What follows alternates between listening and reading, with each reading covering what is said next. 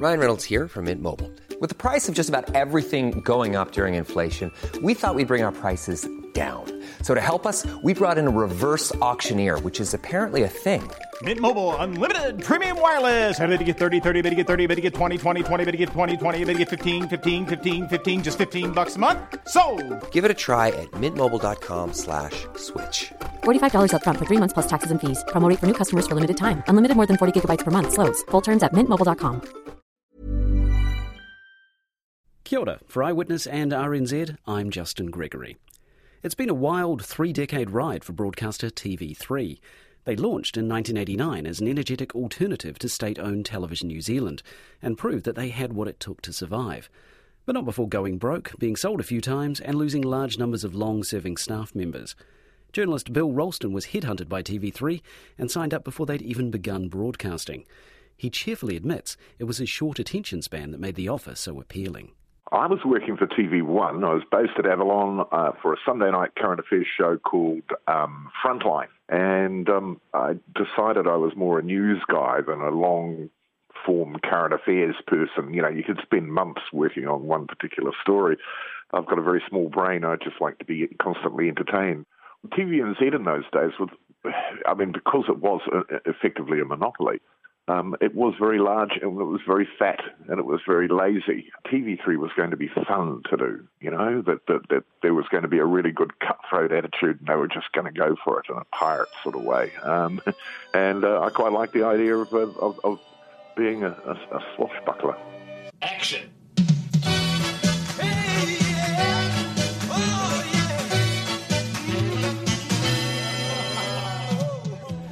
TV3 went to air on November the 26th, 1989, which was later than initially planned.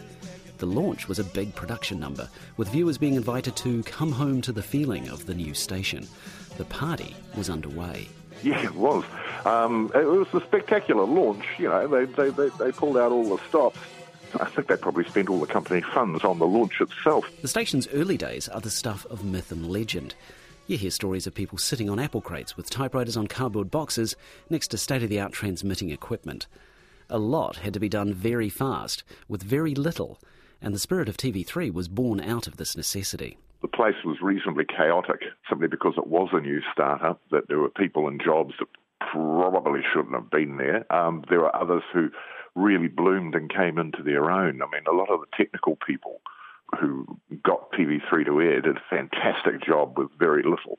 Like the Viet Cong, you know, you live on a handful of rice a day and, um, you know, move stealthily through the forest while TVNZ was still trying to fire up their tanks.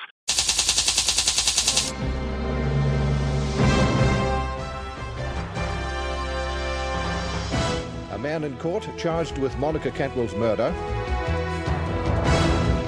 Our national symbol, the Kiwi, now facing a new threat. And for some of tomorrow's schools, the funding doesn't add up. That do it differently mentality carried over into coverage of major events. In 1993, two police aircraft collided over Auckland's Karangahape Road and crashed onto the nearby motorway. Immediately, the camera crews were raced out to film the, the, not only the crash, but the amazing traffic jam that brought the whole of central Auckland to a halt. What TV3 did was put people on the back of motorcycles. They round, rounded up everyone with a motorcycle in the place. They put the cameraman on the back of the motorcycle and just raced through the traffic to get the shots. The cameramans yeah, were told just shoot and edit it in the camera, and we're just going to put the footage back to air live as soon as we can. John Hawkesby was the newsreader in those days, and he was live to air. He was just reading over wild footage, you know, of, of what was going on, and we were just throwing everything we could see into an audio cue so he could read it. We had a lot of footage on air, um, and um, nothing was coming up on TVNZ, and I couldn't figure out why until I rang someone over there and said, "Where are you guys?" And they said, "Well, we sent out the outside broadcast trucks." And uh, because they got about 20 feet up the road before they were um, brought to a grinding halt. The ability to think quicker and think quickly and um, um, get things done. I like, that's what I liked about TV3. Hi, I'm Belinda Todd. Later on, credit where credit's due. I salute a rival ray of sunshine. And in the same spirit, there was Nightline, hosted, of course, by the unforgettable Belinda Todd, and with a politics segment from Bill. G'day, I'm Bill Ralston. Was Norman Kirk murdered? Who killed him? Or is he alive and well and living with Elvis in Westport? Hey, those questions and more later on Nightline. We were discussing what you could do uh, in that slot, and it had to be entertaining. You know, it, it just had to be different. It had to try and attract a much younger audience. I was sitting there saying, well, what can you do with Parliament to make it new, young, fresh, invigorating, and interesting? And in the end, I thought, well, I'll just do Gonzo. After a few weeks, we noticed there was a big surge uh, on Tuesday night at you know whatever time the, that, that segment came on, and on Thursday night. So having seen that, we um, went for bust, just mocking politicians and politics. But going for bust quickly became more than just an ethos. Ratings and ad revenue didn't match expectations, and by May 1990, TV3 were in receivership. Bill Ralston was filming in Fiji at the time. And then I got a phone call saying the company has gone into receivership. And I thought, Christ, who's going to pay my hotel bill, let alone my airfare? Um, so I jumped the plane back to New Zealand and arrived back in time to find the place still functioning, still on air. But basically, the, the old TV3 company that had started the, the, the whole thing um, was out of business. In this time of uncertainty, TV3 started behaving unusually. Hey, want to buy a TV station? Yeah? Let's go shopping. Kia ora, I'm Tukoroirangi Morgan. You can have me for a $1,000 a week, plus all the land that was taken from my tribe. The prime piece of evidence is available on the web, but you won't see or hear it here, and you probably know what I'm talking about. This Wild West period is remembered fondly by both viewers and TV3 staff. yeah, it was like the kids were left at home while the parents went out and they decided to throw a party. There was a lot of energy uh, in the place simply because people didn't know whether they were going to be paid next week or not. It was a party television channel, you know, in the sense that um, they did like a drink. I did a program called The Ralston Group for several years, and it was a half hour studio chat show basically with four, four guests and myself. And we had a rule that you had to have at least one drink, uh, but no more than two before you went on. And then afterwards, we had the sponsorship of um, a restaurant in Newmarket, so we could all go down there and eat and drink for free afterwards. And those were fascinating those nights because you you had a whole variety of people every week would come along um, who had been on the show. And it might be someone like Lindsay Perigo, but it might also be Moana Maniapoto Jackson. You'd have enormous discussions. I always thought we should actually film the dinners because they were actually probably more entertaining than the show itself. Major creditors Westpac rescued TV3 and then in 1997 found new owners in media company CanWest. Bill Ralston asked their boss, Izzy Asper, what he was going to do for news and current affairs.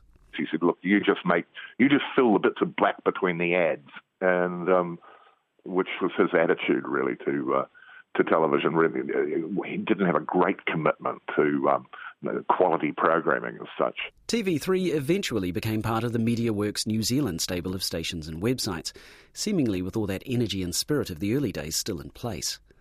Bill believes that began to run out in 2014 when major changes occurred under CEO Mark Weldon everyone was very loyal to each other because obviously you've been through um, periods of enormous stress, you know, with with the collapse of various entities that ran it from time to time.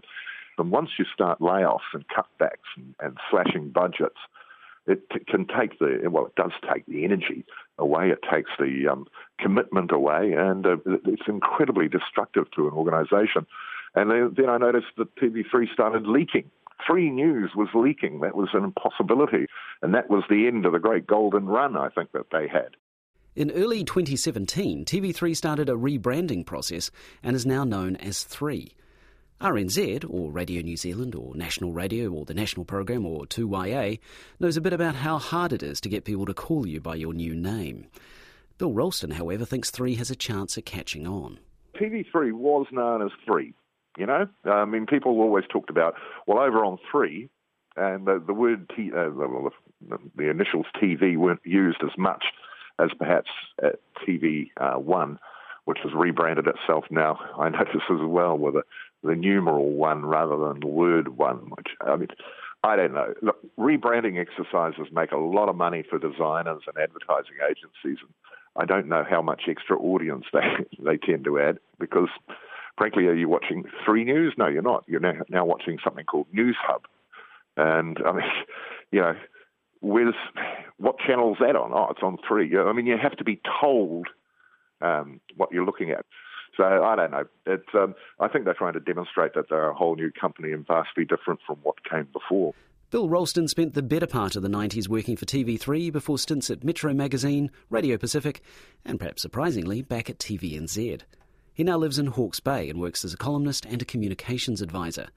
He firmly believes that the legacy of the underfunded, overworked, and intensely loyal bunch of people who built a TV station from scratch has been a permanently altered and much improved media landscape. I mean, it was a, a, a long overdue shot in the arm. Um, it certainly made Television New Zealand um, gear up and become a lot more competitive in um, breaking stories. It really revitalised what was becoming quite a stale market, not just in television, but also in, in terms of radio and, and print as well. You've been listening to Eyewitness on RNZ National. If you enjoyed the story, please write a review or rate us on iTunes.